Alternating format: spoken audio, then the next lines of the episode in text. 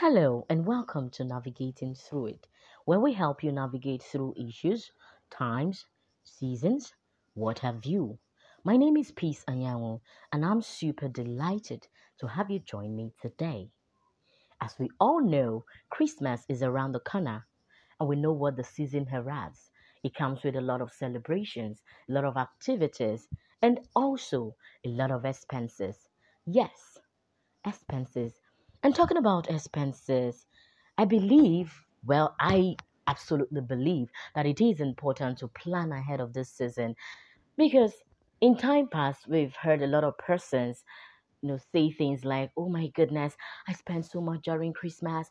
Oh that i do not even have money to get back to work. Oh there is no money for the kids to get back to school. Oh my goodness how are we going to feed in this january? You know a lot of complaints come after Christmas. And then what comes to my mind is the phenomenon of dirty Christmas. You know, I hear persons say, Oh, we're gonna have some dirty Christmas. And deep down my mind, I'm like, if you're having dirty Christmas, you better beware that there is a clean January waiting for you because January is real, you know. All right, having said that, today we're going to be considering some tips on how to enjoy the season on budget. Yes, sounds interesting, right? Enjoying Christmas on budget. Let's jump right into it. Number one thing you have to do is be clear on how much you have. Be clear on your budget. Very important. How much are you willing to pass with for the season? Number two thing is make a list of your needs for Christmas.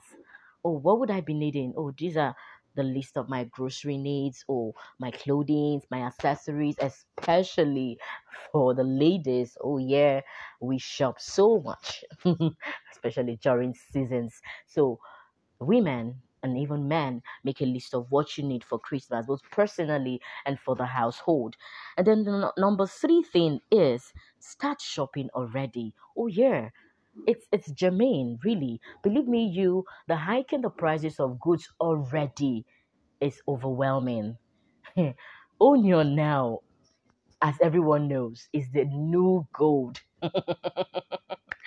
Goodness, I mean, it's it's actually very funny the the the way onion actually just went up like that.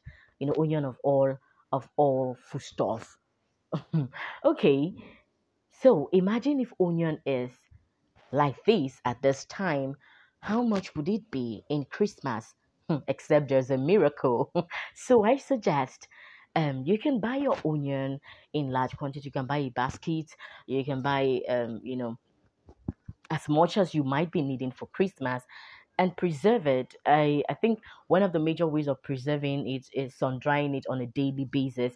So you can buy a basket of onion and preserve it to Christmas. Or you can get other tips from maybe your grandma in the village or, you know, these elderly people that have a way with preserving things, preserving foodstuffs precisely. So just to be on the safe side, you have to buy all of this food stuff that you believe uh, we have an inkling would definitely skyrocket in in Christmas. We're talking about rice, we're talking about groundnut oil, we're talking about you know all of these ingredients we use in cooking. So you can start buying them in bits now.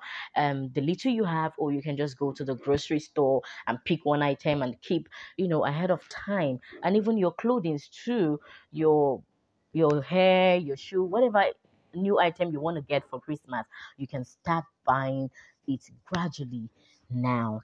All right, um, our number next is do not forget to plan your outings and events for the season because that season comes with a lot of activities, like I earlier mentioned.